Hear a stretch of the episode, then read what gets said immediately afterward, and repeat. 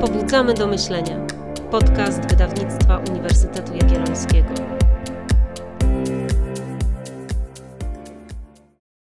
Dobry wieczór, nazywam się Agnieszka Andrasik i w imieniu wydawnictwa Uniwersytetu Jagiellońskiego chciałam Państwa serdecznie zaprosić do udziału w rozmowie o książce Autyzm Bliski, Daleki Świat. E, książka ta jest zapisem rozmów prowadzonych przez e, panią Monikę Szubrycht z osobami, które o autyzmie wiedzą najwięcej, z rodzicami, e, specjalistami oraz osobami w spektrum autyzmu. Wsłuchując się w te niezwykle szczere i nie, niejednokrotnie niezwykle wzruszające historie, możemy zrozumieć, czym jest autyzm i zobaczyć, jak wygląda jego polska specyfika.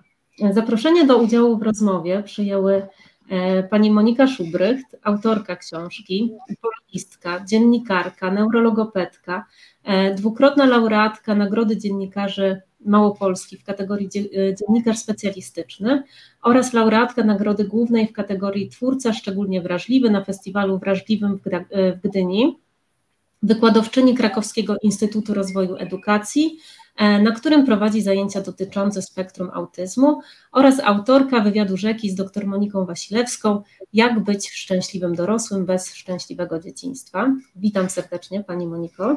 Dobry wieczór. W naszej rozmowie udział weźmie również pani Joanna Grochowska, psycholożka, superwajzorka psychologii klinicznej dziecka Polskiego Towarzystwa Psychologicznego, dyrektorka Ośrodka dla Dzieci i Dorosłych Osób z Autyzmem, wiceprezeska Fundacji Synapsis, która z osobami z, z zaburzeniami spektrum autyzmu pracuje od ponad 30 lat, zajmuje się diagnozowaniem, terapią dzieci i młodzieży e, i dorosłych osób z ASD, z ASD a także psychoedukacją i terapią ich rodzin.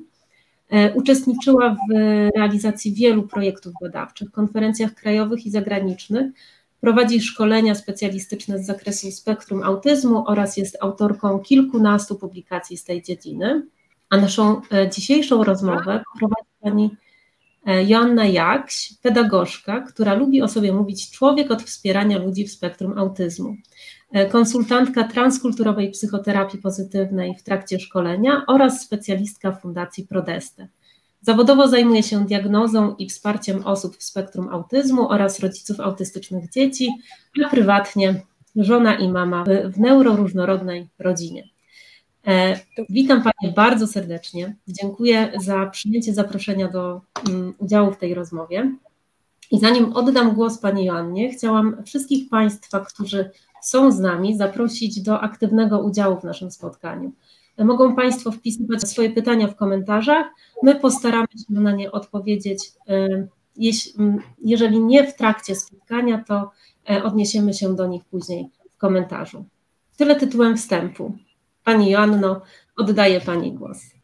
Dziękuję bardzo. Witam wszystkich Państwa i naprawdę czekamy na e, te wszystkie komentarze, które będziecie chcieli Państwo do nas napisać i wszystkie pytania będziemy starali, starały się tutaj odpowiadać w miarę na bieżąco, albo będziemy czytać i jeżeli nie będziemy miały możliwości odpowiedzieć od razu, to odpiszemy później po zakończeniu naszego dzisiejszego spotkania. E, chciałabym to dzisiejsze e, spotkanie rozpocząć też troszkę od okładki e, droga autorko. Chciałabym, żebyś opowiedziała nam o tej niezwykłej historii, e, jaka wiąże się z Olą Leśnik, która tą okładkę zaprojektowała. E, czy mogłabym Cię poprosić o kilka słów, bo to jest bardzo pasjonująca historia. Tak, to jest bardzo pasjonująca historia i cieszę się właśnie, że zaczynamy od tego, dlatego że bohaterami mojej książki są osoby w spektrum autyzmu, ale też ich rodziny, też y, terapeuci czy nauczyciele z nimi pracujący. I zawsze moim największym marzeniem było to, żeby pokazać, że autyzm nie definiuje tego do końca, kim jesteś, nawet jeżeli to Y, coś, ten autyzm wiąże się z tym, że jesteś osobą niesamodzielną, że na przykład jesteś osobą niewerbalną, bo y, pomimo tak dużych ograniczeń, bo wiadomo, że brak mowy jest ograniczeniem dużym, szczególnie u nas w Polsce. Ciągle na tą mowę tak mocno się naciska. Wiem, bo jestem neurologopedą i pracowałam właśnie z, z dziećmi w spektrum autyzmu, jak bardzo rodzice mocno naciskali na język mówiony, a nie na komunikację. Ola nie mówi. Pierwsze jej prace zobaczyłam na spotkaniu Autism Team e, w wykładzie e, Agnieszki Warszawy i Michała Tadeusza Handzla. E, I po prostu zachwyciłam się właśnie, właśnie tą ilustracją. Agnieszka jeszcze tak pięknie o niej opowiedziała i jak już okazało się, że z moich artykułów powstanie książka. Największym marzeniem było to, żeby zilustrowała ją osoba będąca w spektrum autyzmu, największym marzeniem dla mnie. I od razu pomyślałam sobie, no ale przecież ja, ja znam taką artystkę, znam kogoś, kto tworzy przepiękne dzieła. Um, i skontaktowałam się z jej mamą, zapytałam, czy w ogóle y, zdecydowałyby się na coś takiego, czy to jest możliwe. Okazało się, że jest to możliwe. No cóż, dla mnie to wielkie szczęście, że y, osoba dorosła, która nie jest samodzielna ze względu chociażby na, na ten brak komunikacji werbalnej, y, może zostać ilustratorką książki, może mieć okładkę, może zarobić swoje własne pieniądze, nie dlatego, że jest osobą z niepełnosprawnością, ale dlatego, że robi coś naprawdę świetnie. Warto oceniać dzieło i według mnie tak się stało. Dzieło, które jest teraz okładką szczęście mojej książki. Także jestem bardzo, bardzo dumna i życzę Oli, żeby mm, nie tylko tu została doceniona, ale też w ogóle na całym świecie, bo jej po prostu obrazy są fantastyczne. Jest piękna historia i ona mam wrażenie, znajduje też mocno odzwierciedlenie takie praktyczne tego, o czym piszesz w swojej książce, e, tego kawałka o kulturze szwedzkiej, kiedy jedna z bohaterek Twojego reportażu właśnie zauważyła, że E, w Szwecji jest w cudzysłowie mniej osób niepełnosprawnych, które e, potrzebują jakiegoś szczególnego wsparcia, bo okazuje się, że niepełnosprawność nie ogranicza ich w, możliwość, e, w możliwościach realizowania swojego życia w różnych obszarach. I to jest piękne, że jakby to, co zgłębiasz, wprowadzasz do życia. To jest niesamowita historia ale myślę też, że warto byłoby wykorzystać osoby, y, y, które tutaj dzisiaj uczestniczą. E, myślę sobie, że część e, osób, która nas słucha, to są ludzie, którzy doskonale wiedzą, czym jest spektrum autyzmu, czym jest autyzm, ale liczę na to i tak myślę sobie, że mogą być wśród e, dzisiejszych naszych gości tutaj, których my nie widzimy, a którzy widzą nas, osoby, które, dla których autyzm jest taką historią z plakatów trochę. I czy mogłabym Was obie poprosić o e, kilka słów o tym, czym jest spektrum aktualnie autyzmu, jak na nie patrzymy, czym ono, z czym ono się wiąże, tak w kilku słowach, może nie Anno. Ja myślę sobie, że e, doskonała odpowiedź na to pytanie właśnie znajduje się w książce i że to, co dla mnie jest e, taką ogromną wartością tej książki, bo ja jestem po prostu pod naprawdę bardzo, bardzo dużym wrażeniem tych wszystkich tekstów zgromadzonych, tych wszystkich rozmów właśnie z każdą osobą, e, to to, jak bardzo zmieniło się to, to myślenie o e, autyzmie w ciągu tych e, no, wielu, wielu lat. Tak jak tutaj padło na początku, ja e, pracuję ze osobami w spektrum autyzmu no, od początku lat 90., od 91 roku. I to jest kolosalna zmiana w takim sposobie myślenia, że to spektrum autyzmu, bo właściwie tak w tej chwili o tym mówimy, czyli jako o takim e, bardzo szerokim pojęciu obejmującym różnego rodzaju trudności, ale też przede wszystkim taki potencjał i mówimy o tym, że to jest inny sposób odbierania świata, inny sposób myślenia, inny sposób przeżywania tego świata, e, który nie jest e, ani gorszy, ani lepszy, jest po prostu inny. E, I jest to inna taka ścieżka rozwojowa w stosunku do tych osób, tak zwanych osób neurotypowych, ale też taka, która mm, no, w jakimś sensie każdą osobę określa, bo każdy z nas ma jakiś zestaw E, zestaw cech bez względu na to, w jakiej grupie jesteśmy, ale z drugiej strony e, to nie może być, i myślę, że to w tej książce też bardzo mocno wybrzmiewa e, jedyna cecha, jedyne określenie, które charakteryzuje daną osobę, bo każdy z nas jest po prostu jakiś i to spektrum jest, tak, ono po prostu jest, ale nie może zdefiniować całej osoby, czy też całej grupy osób, bo to jest przede wszystkim bardzo, bardzo zróżnicowana grupa osób, e, czy to dzieci, czy osób dorosłych i myślę sobie, że też w tej książce to właśnie znakomicie wybrzmiewa. Dziękuję. Ja, ja może tylko dodam, że y, też piszę o tym w książce, ale oczywiście zgadzam się z każdym y, y, Twoim słowem. Y, wiecie, jest ciągle przytaczane na każdej konferencji takie zdanie, że jeżeli mm, spotkałeś jedną osobę z autyzmem, to spotkałeś jedną osobę z autyzmem, prawda? No, że tak, że każdy jest inny i ludzie się zachwycają tym zdaniem. I owszem, ono jest prawdziwe, ale ja po prostu jestem zła na to zdanie, bo jak widzimy się tutaj w trójkę, to e, ponieważ jesteśmy kobietami i mamy ciemne włosy, nie zakładam z góry, że macie dwójkę dzieci i dwa koty, bo ja jestem kobietą i mam ciemne włosy. Dla mnie to jest oczywiste, że każda z nas jest inna. Dlaczego więc e, dziwimy się, a to zdanie na to wskazuje, że mm, jedna osoba e, ze spektrum autyzmu jest inna e, od drugiej. Po prostu, no, wszyscy jesteśmy różni.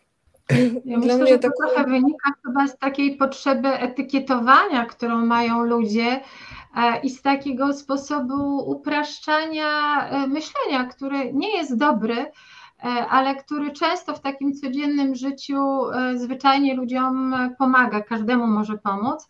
Natomiast bardzo ważne jest to, żeby o tym mówić, podkreślać to bardzo mocno, e, bo to jest zdecydowanie, mm, prowadzi przede wszystkim do bardzo wielu nieporozumień, ale też może być bardzo krzywdzące w sensie tego, e, jak myślimy o drugiej osobie, e, jakiego ona wsparcia potrzebuje, czego w ogóle potrzebuje, jaka jest. I im więcej będziemy o tym mówić i podkreślać tą różnorodność, tym no w moim przekonaniu, ale myślę, że przekonanie nas wszystkich tutaj obecnych jest po prostu będzie lepiej. Myślę sobie, że to jest trochę e, to, co zrobiłaś w swojej książce, Moniko. E, dla mnie ta książka jest jakby odkrywaniem światów. Ona ma tytuł Bliski, Daleki Świat, ale dla mnie to są trochę takie historie z odkrywania pewnych światów, które są ukryte przed rzeczywistością i przed dostępem ludzi z zewnątrz. I to mnie niesamowicie porusza w tych wszystkich historiach, które, które czytałam i które śledzę tak naprawdę od lat, bo 7 lat e, powstawały te historie, materializowały się z rzeczy, które zbierałaś i e, w swojej głowie i prze, jak ty to pięknie powiedziałaś, że lubisz robić słowa i przerabiałaś się na piękne słowa, e, to mam takie wrażenie, że bardzo odkrywałaś pewne światy, które są niedostępne e, dla osób z zewnątrz. Szczególnie niezwykle dla mnie były poruszające te historie, e, które wiązały się z tą rzeczywistością, gdy spektrum autyzmu towarzyszy również niepełnosprawność. I trochę w tych historiach odkrywasz. E, dla mnie to jest taka możliwość zajrzenia do rzeczywistości, do której my codziennie mamy dostępu.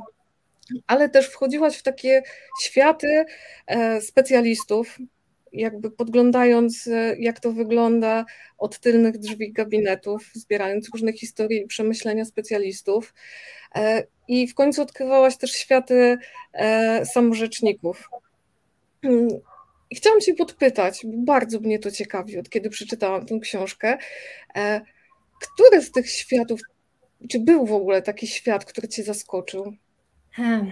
W zasadzie każdy z nich, bo każda z tych historii jest inna, chociaż łączy je jeden wątek autyzmu. Ale to są rzeczy absolutnie tak skrajnie różne, kiedy piszę o bohaterach farmy życia, y, którzy nie mogą mówić swoim głosem, którzy są reprezentowani przez rodziców. Piszę albo y, rozmawiam chociażby z, z Joanną Grochowską, która właśnie zajmuje się tematem y, autyzmu od tylu, od nie od tylu lat, przez większość swojego życia, bo to jest też bardzo ważne i y, widzi, jak traktowało się go kiedyś, to co Asiu teraz mówiłaś, jak traktuje się teraz. Y, I rozmawiam y, z Joanną Ławicką, która jest w spektrum autyzmu, jest prezeską Fundacji Prodeste i autorką fenomenalnych książek, to to są dla mnie trzy osobne komnaty, gdzie jak wejdę, dowiaduję się zupełnie innych spraw, albo inaczej, zostają oświetlone inne rzeczy. I y, myślę sobie, że y, ważne jest, żeby o autyzmie rozmawiały różne osoby. Nie tylko specjaliści, bo przez długi, długi czas była taka narracja, że mm, właśnie mówią ci, którzy kończą uniwersytety, profesorami i tak dalej, i tak. E, zupełnie to się zmieniło.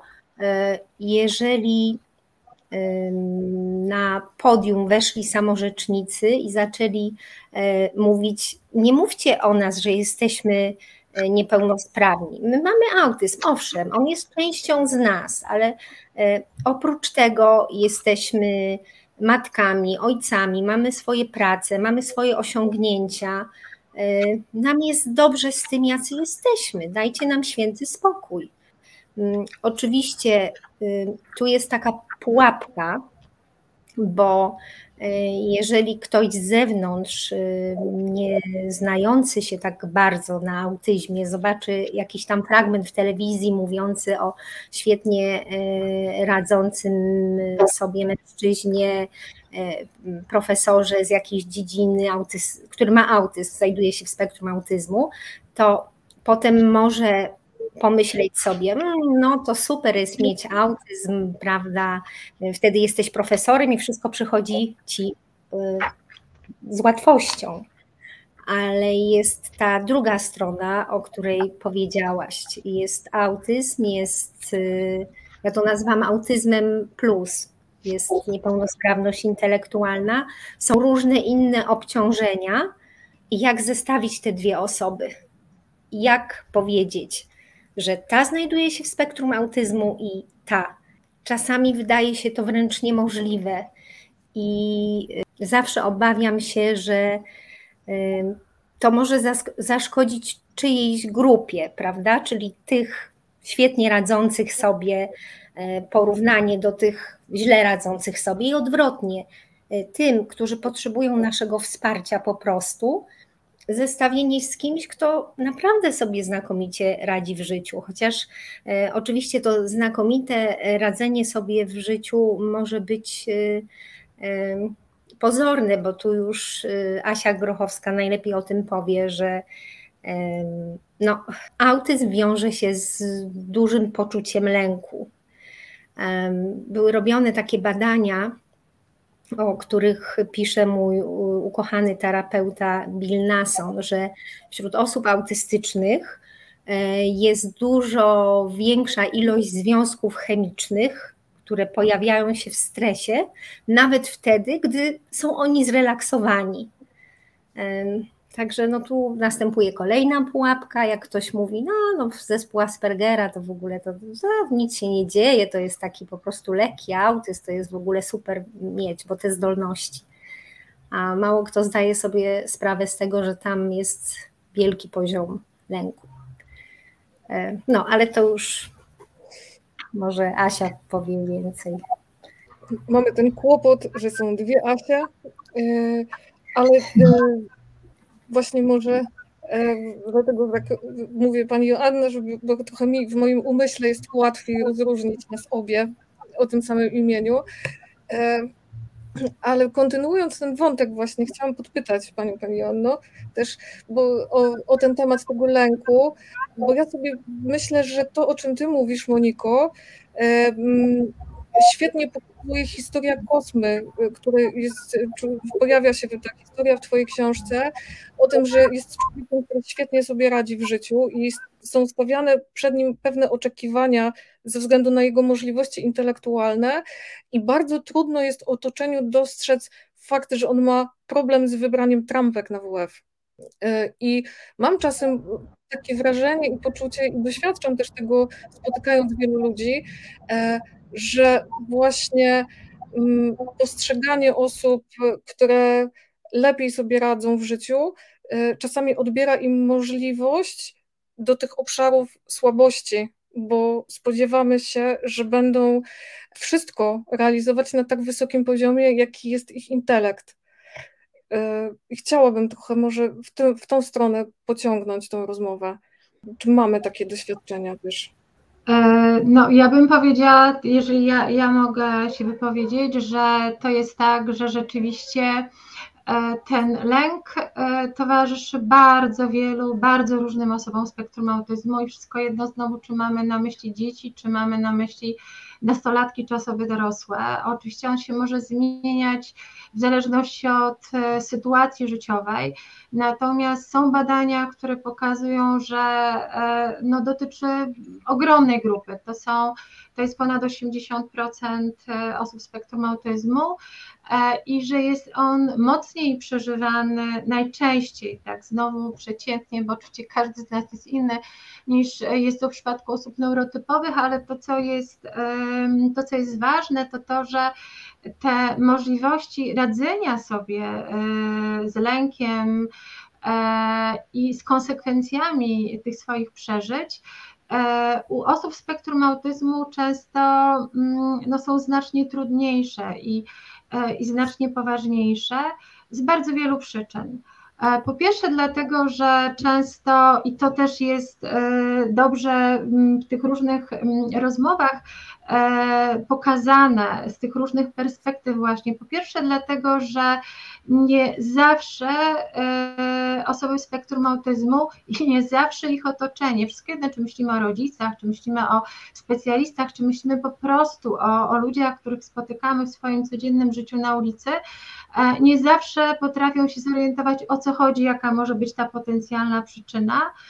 A osoby w spektrum autyzmu, nawet te osoby, które mówią, które mówią bardzo dobrze, bardzo sprawnie, mm, nie zawsze też potrafią jasno się zorientować e, i nazwać to, bo myślę sobie, to akurat ciekawe, że wspomniałaś o kosmie, ponieważ jak Monika mówiła, to ja sobie odszukałam e, tą rozmowę z kosmą i mam ją tutaj też przed sobą. E, że Kosma mm, po pierwsze bardzo mocno też podkreśla w tej rozmowie tą perspektywę różnych stron i że należy się spotykać, należy rozmawiać i że jakby każdy ten głos jest ważny i że musimy tutaj dochodzić do mm, jakby wzajemnie się uwrażliwiać, jeżeli chodzi o te wszystkie perspektywy, ale ten, ta jego historia e, pokazuje bardzo wyraźnie, e, ile wysiłku, zresztą to jest też bardzo częsty przykład w historiach kobiet w spektrum autyzmu, jak wiele wysiłku wymaga takie maskowanie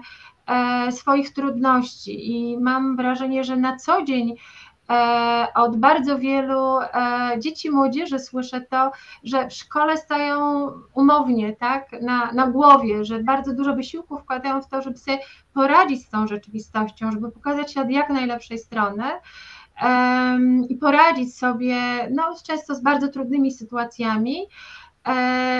I czasami tego po nich w ogóle nie widać. Natomiast wracają do domu albo są w innych sytuacjach i muszą to w jakiś sposób odreagować, muszą to pokazać. A czasami mam jakby to otoczenie tego nie dostrzega. Więc wydaje mi się, że e, ten ten lęk i w ogóle te koszty, które ponoszą osoby w spektrum autyzmu po to, żeby no właśnie, pokazać się od tej jak najlepszej strony, bo każdy chce, żeby nie było po nim tak, e, jakby widać tych trudności, żeby nikt nie zwracał uwagi, nie komentował, bo to jest zwyczajnie przyjemne i trudne. E, I myślę sobie, że bardzo często e, nie jesteśmy w stanie dostrzec, jak ogromne są to koszty, z którymi to się dla nich w codziennym życiu łączy. Mamy takie pytanie, trochę kontynuujące ten wątek że może e, od tych inteligentnych oczekujemy więcej i nie wiadomo dlaczego. Mm, I trochę mi to e, odpowiada na to, co ty, Joanno, powiedziałaś o tym, że e, o tej niewidzialności spektrum, nie? że w momencie, kiedy nie towarzyszy spektrum jakaś widzialna niepełnosprawność, to trudności pozostają niewidzialne. I dlatego tak niezwykle dla mnie ważna jest ta książka, którą ty, Moniko, napisałaś, o tym, z tego punktu widzenia, że pokazujesz, robisz widzialnymi pewne rzeczy, te, które e, przed większością osób są ukryte. E, I tak sobie myślę o tym, e, co może być cennego w tej książce dla osób, które w ogóle nie mają na co dzień do czynienia z autyzmem, e, bo spektrum autyzmu oficjalnie dotyczy około 2% ludzi na świecie. E, I to wydaje się, że jest mało. Ale pytanie brzmi może trochę retoryczne, ale chciałabym Was pociągnąć do tego wątku. E, czy trudno jest w życiu spotkać osoby w spektrum autyzmu? To ja pozwolę sobie zacząć. Tak zrobiłam, śmiejąc się wewnętrznie, bo moja rodzina uważa, e, że ja w każdym widzę autyzm. A to jest tak, że ja, no może nie w każdym, ale w wielu osobach widzę więcej cech autystycznych niż się ogólnie przyjmuje. E, oczywiście, broń Boże, nie chcę nikogo na siłę e, diagnozować. E, nie, ale myślę sobie i też, też chyba napisałam to we wstępie, że z autyzmem to jest tak, że każdy z nas ma pewne takie cechy.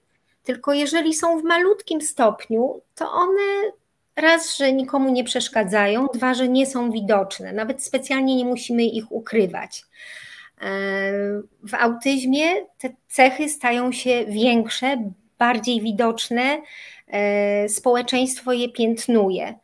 E, I stąd ta mm, chęć, no, chęć dopasowania się do czegoś, do czego tak trudno się jest do, dopasować, ale Mm, przepraszam, bo się tak y, y, y, zgubiłam już i boję się, że zeszłam na manowce i nie odpowiem na pytanie, ale jak tutaj jedna z pań pyta o diagnozę, to chciałam zauważyć, że wszyscy samorzecznicy, z którymi rozmawiałam, dostali diagnozę w dorosłości.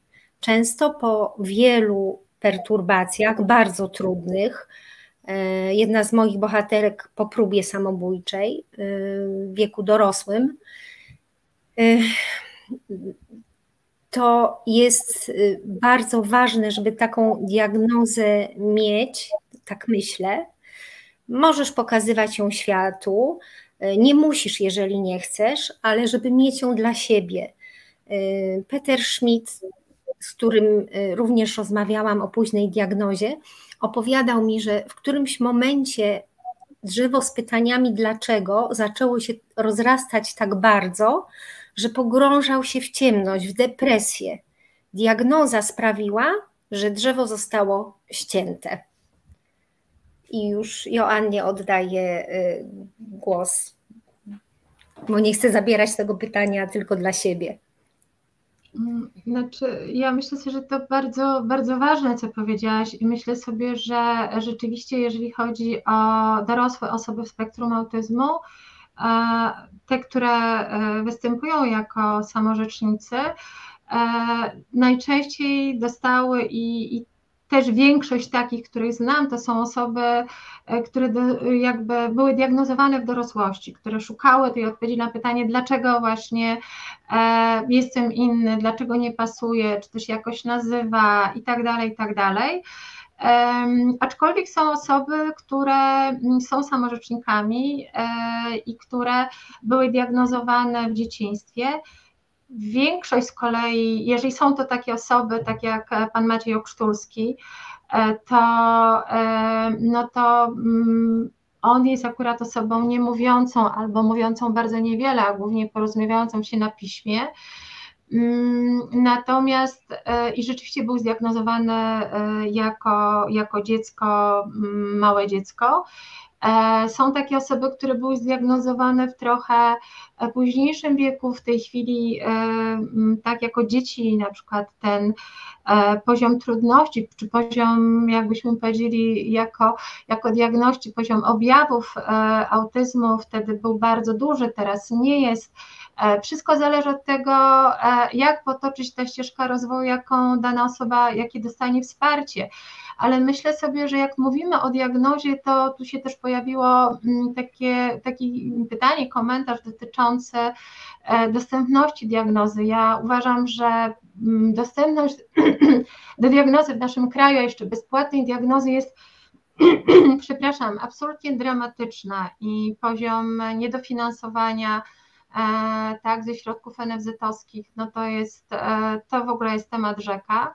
Natomiast też przy tej okazji chciałam powiedzieć, że mm, diagnozowanie spektrum e, przy tym, jak bardzo zmieniło się pojęcie spektrum i tego, jak to rozumiemy, stało się też takim procesem znacznie trudniejszym, znacznie bardziej wymagającym e, i szczególnie właśnie w tych e, sytuacjach, kiedy mamy do czynienia no nie z tym, co Moniko nazwałaś autyzm plus, tylko właśnie z osobami, które są mówiące, które sobie dobrze radzą, które, które osiągają mnóstwo sukcesów w życiu, często ogromnym wysiłkiem e, zresztą, e, to jeżeli jest to, są to nastolatki, czy starsze dzieci, czy właśnie osoby dorosłe, to bardzo często mm, ta diagnoza wymaga e, no, jakby to powiedzieć, jeszcze większej takiej uważności, umiejętności wyłapywania tych subtelności i naprawdę bardzo dużej takiej wymiany i otwartości na to, bo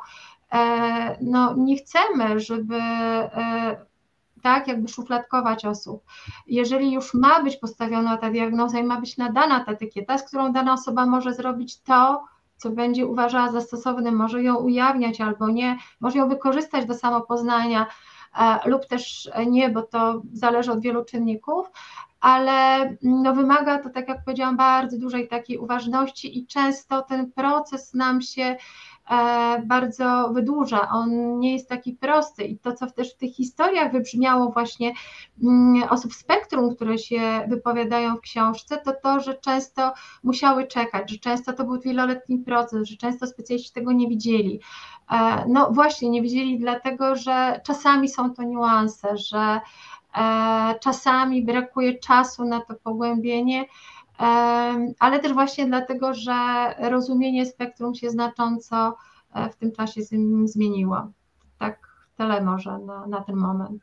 Ja chciałam od siebie dodać, e, myślę sobie o tym, że mm, diagnoza, tak jak ten mój ukochany cytat, że jest jak, mapa i pozwala się odnaleźć, ale e, myślę sobie, że chyba nawet nie do końca ważna jest o tyle etykieta, co E, właśnie to, co ty pokazujesz w swojej książce, czyli temat, e, co to dla mnie znaczy i czym jest dla mnie moje spektrum. Jak ono realizuje się konkretnie w moim życiu, jak to ładnie dzisiaj na początku powiedziałaś, ciemnowłosej Asi, co ma dwoje dzieci i jednego kota.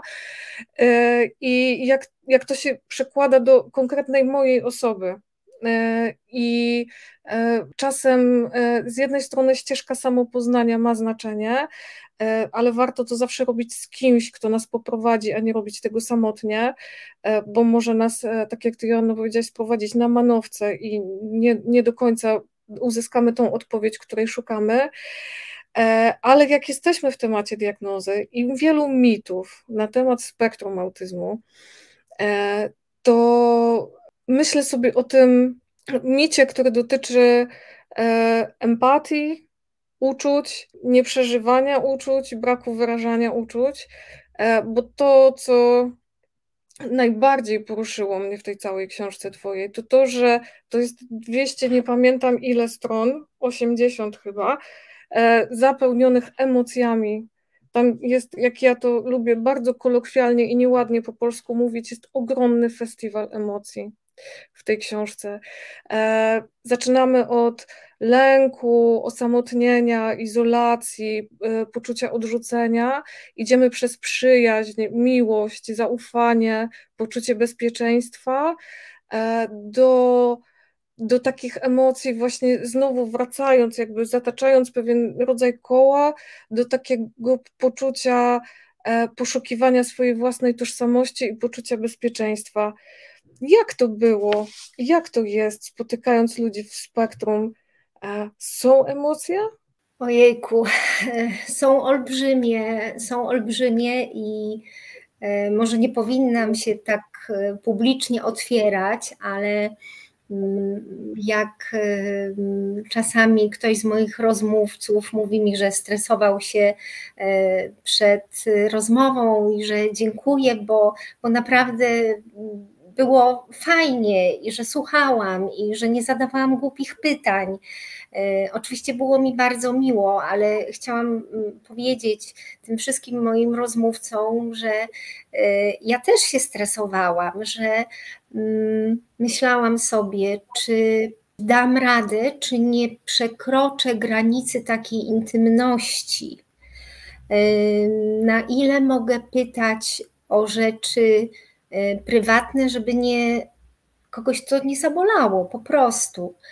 Y, to, o czym mówisz, y, ten mit, z którym walczę na wszystkie możliwe sposoby, też między innymi prowadząc jakieś tam wykłady czy szkolenia, czyli mówienie, że osoby w spektrum autyzmu nie mają empatii, jest kłamliwy w dwójnasób po pierwsze, mm, tłumaczę to na przykładzie, jak y, moja uczennica wygrała olimpiadę i podchodzę do niej i pytam się, cieszysz się, prawda, zdobyłaś pierwsze miejsce, a ona y, ze spuszczoną głową od, odburkuje. Tak. Czy to ma świadczyć o tym, że się nie cieszy? Nie tylko ona się nie cieszy tak jak ja, że macha rękami, że się uśmiecha i tak dalej, i tak dalej, i tak dalej. Tu pojawia się zupełne niezrozumienie osób neurotypowych, które oczekują tego, żeby wszyscy pokazywali emocje w podobny sposób. A załóżmy, osoby w spektrum autyzmu nie pokazują w ten sam sposób, bo to, że ktoś ma smutny wyraz twarzy, to nie znaczy, że jest mu smutno. E, podobnie jak e, wiele razy e, widziałam taką ikonografikę, gdzie było podpisane, że tam dziecko z autyzmem chichocze bez powodu. Nikt nie zastanawia się nad tym, że ono chichocze dlatego, że jest zdenerwowane, że jest rozbite na tysiąc małych kawałków, tylko to bez powodu to było naszym niezrozumieniem tego dziecka. A kolejna rzecz, dlatego mówię o tym podwójnym kłamstwie. Prawda jest taka, że osoby w spektrum autyzmu mają tak wiele emocji w sobie, że czasami e, trudno jest im pomieścić we własnym ciele te emocje. I korzystając z okazji i tego, że kiedyś być może moi bohaterowie posłuchają tego, co mówimy, e, a może część z nich jest tu. Wiem, że moja przyjaciółka jest i pozdrawiam serdecznie.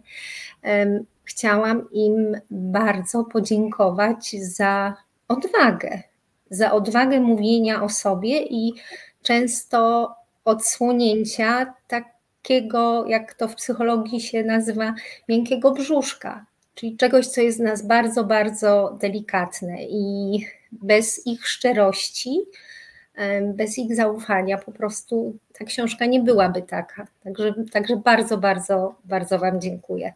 Ja może dodam od siebie tylko do tego, jeżeli mówimy o emocjach, że to przykro mi to powiedzieć, e, bo to dotyczy tej grupy, którą ja reprezentuję, czyli psychologów, e, terapeutów czy specjalistów, ale mam wrażenie, że mm, znaczy wielokrotnie się też spotykałam i, i mówiły mi to, e, czy same osoby będące w spektrum, czy ich rodzice, jak, z jakim brakiem właśnie zrozumienia empatii i z jaką bezceremonialnością w stosunku do siebie, jeżeli chodzi o zrozumienie ich emocji, zrozumienie ich sytuacji, tego co mówią, e, tego co pokazują sobą, spotykali się właśnie ze strony specjalistów.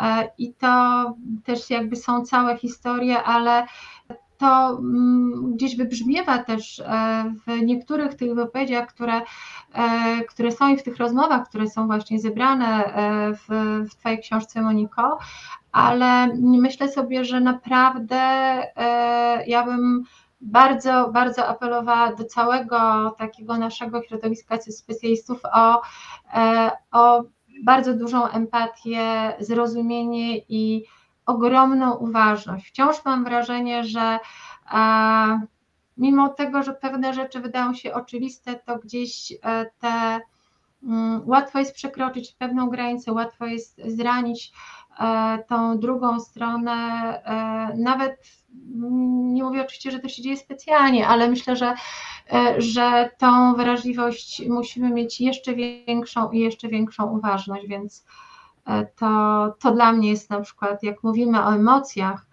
e, to dla mnie jest też bardzo ważne. To no. ja, ja tylko dodam, chociaż też niezręcznie mi jest y, mówić to przy tobie, czyli przy terapeucie tak y, empatycznym i y, przy osobach, które zaufały mi w rozmowach do książki, właśnie specjalistach, ale w raporcie Bliski Daleki Świat, który został y, w Interi, mm, pojawiło się jeszcze kilka artykułów, nie mogły wejść w skład książki, bo ona po prostu musiała mieć konkretną pojemność i y, jest tam taki artykuł, który nazywa się Dziecko to nie coś. No i moje bohaterki właśnie na przykład słyszały rzeczy, niech pani zabierze to coś z mojego gabinetu, to wtedy będziemy mogły rozmawiać, a jak drzwi się zamknęły, niech pani natychmiast odda to dziecko do ośrodka, nim mąż panią zostawi i drugie dziecko wyląduje w szpitalu psychiatrycznym. E, jedna mama na komisji orzekającej usłyszała od lekarki, że gdyby pani syn dostał się do podstawówki, gdzie chodzi moje dziecko, do klasy mojego dziecka, byłby traumą dla innych dzieci.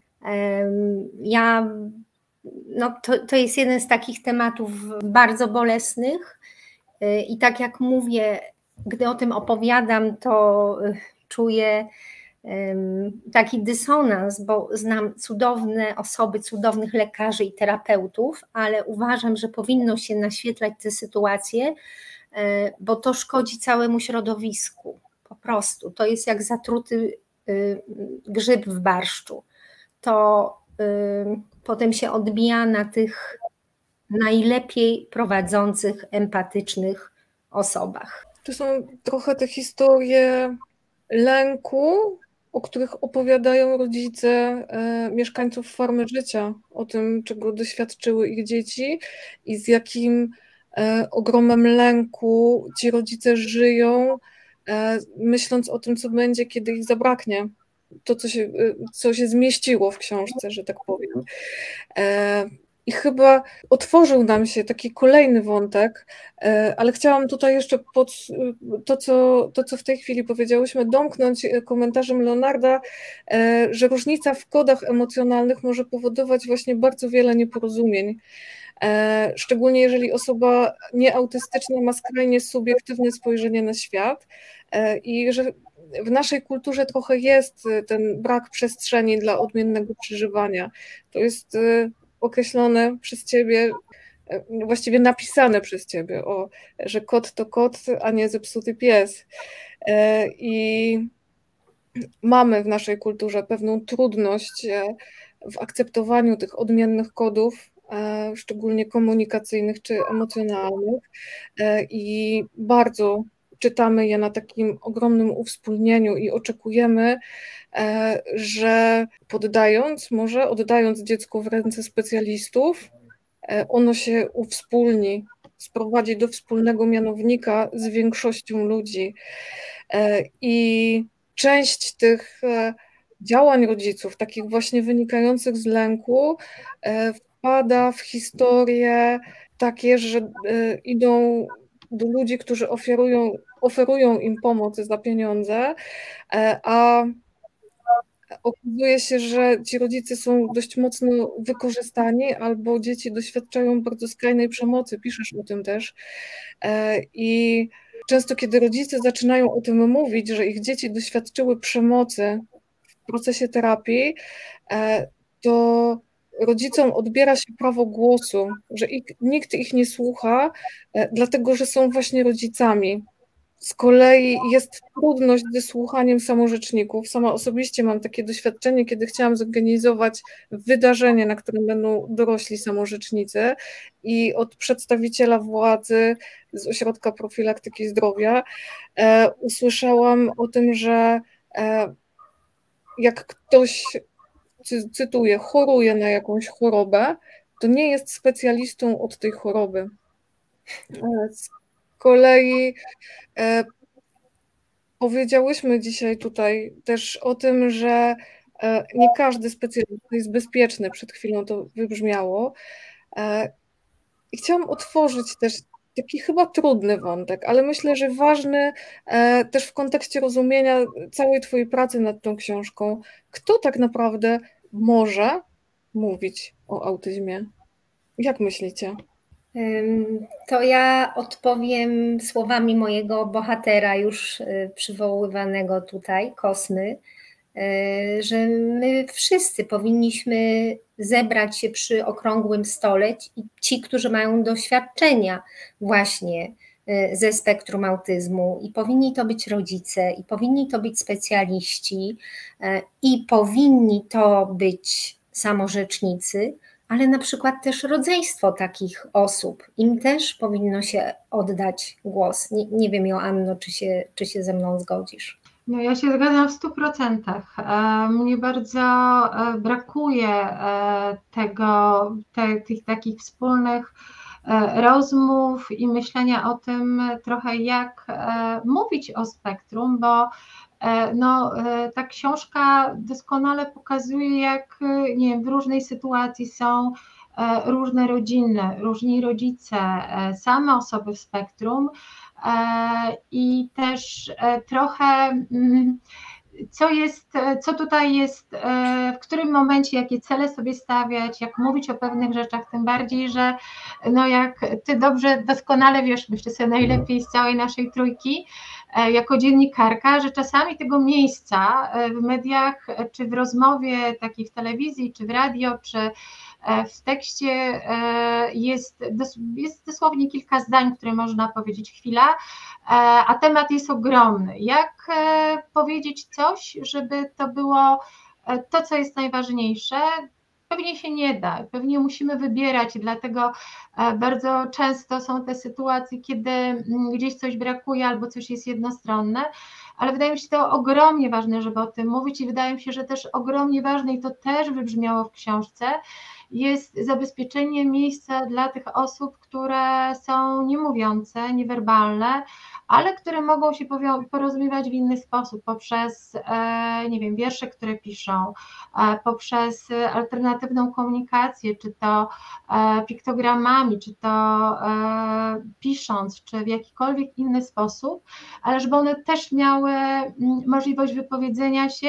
Ja wiem, że to jest trudne i wiem, że mm, chociażby właśnie ten czas tutaj odgrywa rolę, że co innego jak my sobie mówimy, jedno zdanie zajmuje parę sekund, ale napisanie tego samego, tego jednego zdania e, na klawiaturze komputera, e, jak się pisze wolno, bo jeszcze się ma dodatkowo problemy motoryczne, to może zająć parę minut e, i że trudno jest o taką przestrzeń, ale moim zdaniem to jest niezbędne, i głęboko wierzę, że, że to jest możliwe i jestem absolutnie przekonana, że ten świat i ta świadomość na temat spektrum się zmienia właśnie dzięki takiej wymianie, uwspólnianiu tego wszystkiego. I za to bardzo dziękuję, bo ta książka też jest takim krokiem, krokiem w tą stronę. Jejku, dziękuję. Ja, ja już powiedziałam to na początku, nie było na wizji, ale yy, czuję się wręcz niezręcznie i zawstydzona, jak mój autorytet mówi tyle yy, dobrych słów o, o tej książce. No, bardzo dziękuję. Mi też strasznie zależało, jak właśnie mówimy o, o y, osobach niewerbalnych i nie bez powodu y, jak gdyby najbardziej, znaczy nie chcę, żeby to tak źle zabrzmiało, że pomijam moich innych bohaterów, bo ta książka jest o nich, jest dla nich, ale y, dedykowałam ją przede wszystkim rodzinom i mieszkańcom Farmy Życia i Alinie Peżanowskiej, bo to, co jej udało się zrobić, im udało się zrobić własnymi rękami dla swoich dzieci, gdzie naprawdę to jest miejsce, z którego mogliby się uczyć inni, jak powinno wyglądać, pełne szacunku, zrozumienia e, i że takie miejsce ma kłopoty, bo e, uwaga, ludzie są za drodzy, utrzymanie ich. I jak rozmawiam z rodzicami, którzy skończyli ponad 80 lat, i mama płacze mi do kamery i mówi: No, ja pójdę z córką na komisję orzekającą, bo która ma 52 lata i znowu dostanie orzeczenie na dwa lata. A co ja zrobię, jak ja nie dożyję już następnej komisji? My nie możemy zostawiać tych ludzi po prostu od tak. To jest, to jest absolutnie nieludzkie, niehumanitarne, niehumanistyczne, po prostu. I, I, też właśnie miałam, miałam taką nadzieję, chociaż najbardziej obawiam się tego, że ta książka trafi do osób związanych z autyzmem, które o autyzmie już wiedzą, e, żeby, nie wiem, przeczytał ją jakiś polityk, albo przynajmniej te y, dwa reportaże dotyczące farmy życia. I żeby coś ciut, ciut lepszego zaczęło się dziać y, w kontekście y, zmian systemowych, które są po prostu niezbędne. Ja myślę sobie, że niezwykłym ja zasobem tej książki. Ja myślę, że niezwykłym zasobem tej książki jest to, e, że ona czyni mm, ten autyzm, który jest tak naprawdę niewidzialny, nie? nie możemy go zmierzyć, zważyć. Tak naprawdę wszystkie testy, które są wymyślone, stworzone, z, zrobione, one i tak e, sprawiają, że autyzm jest w pewnym obszarze niemierzalny, niewidzialny. E, nie, mamy i im więcej zajmujemy się genetyką autyzmu, tym więcej genów nam się pokazuje, tym więcej, zmiennych. E, a Twoja książka trochę czyni ten autyzm takim widzialnym, takim namacalnym. Myślę sobie, że to jest niezwykle ważne, żeby mówić o tym, e, chociażby z punktu widzenia tych wielu genów, które mogą sprawić, że czyjeś dziecko e, będzie człowiekiem w spektrum autyzmu, żeby wiedzieć, że ten autyzm nie jest tak daleko nas, że jak mamy maszynę do taką, mi się czasami wyobraża, że geny to jest tak, takie kostki z wieloma ściankami i że jak rzucamy, los rzuca tymi kostkami, e, to, to prawdopodobieństwo 2%, e, ono czasem, to się wydaje, że jest mało, ale może być całkiem blisko nas. I może dlatego warto mówić o tej książce, szczególnie, że ona jest tak bardzo emocjonalna. To się czyta jak nie, niesamowitą, wciągającą historię jednym oddechem. Ja nie mogłam się oderwać. Jak zaczęłam, to nie mogłam skończyć. To było bardzo nierozsądne, gdyż nie, nie mogłam się wyspać z powodu czytania tej książki, chociaż część artykułów znałam świetnie jeszcze z czasów Interi i tak nie mogłam się oprzeć, żeby przerwać i nie, i iść spać. E, to było nieprawdopodobne uczucie.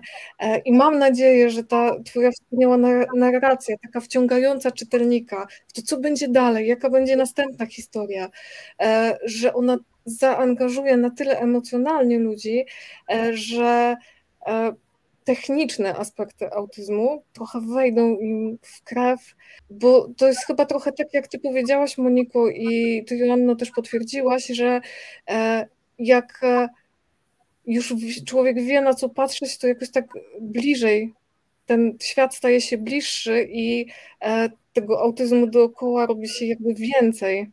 E, nie, trochę mnie ciekawi i kusi, Joanna, że Cię zapytać, ile autyzmu widzi się w otoczeniu, jak się żyje w tematyce autyzmu 30 lat. Zdecydowanie tak. Ja mam za sobą taką, e, wiele takich historii, kiedy e, no tak ciężko czasami nawet w prywatnych sytuacjach, czy takich po prostu e, niezobowiązujących, e, oderwać się całkiem, jeżeli coś jest e, tak bardzo widoczne. I pamiętam takie sytuacje, w których no, mm, tak, to, to, to, to, to się widzi, rzeczywiście się dostrzega to spektrum, czy też różne takie aspekty spektrum w takim codziennym życiu, ale myślę, że to E, że to jest akurat ok. Myślę sobie, że to e, jest dosyć oczywiste w przypadku specjalistów, natomiast e, ciekawe jest, jeżeli robią to osoby nie będące specjalistami, na przykład moi znajomi, którzy przychodzą do mnie i mówią, z którymi ja oczywiście rozmawiam i mówię im o, o różnych sytuacjach związanych ze spektrum, co to jest i tak dalej. Mówią, słuchaj, bo mnie się wydaje, że tam mój znajomy, albo wydaje mi się, że ja widziałem taką i taką osobę, to czy ja bym coś mógł, nie wiem, zrobić, czy, czy ja dobrze się zachowałem w takiej sytuacji. I to jest dla mnie fajne, że poza takim czysto zawodowym kawałkiem, e, w tych takich bardziej prywatnych, innych, też, też można o tym mówić, e, a też już jakby na zakończenie chciałam powiedzieć, że dla mnie e, ta książka jest osobiście e, taka no, niezwykle cenna, ponieważ ja bardzo wiele tych osób, bohaterów tej książki znam i, i szczególnie właśnie tych z farmy życia.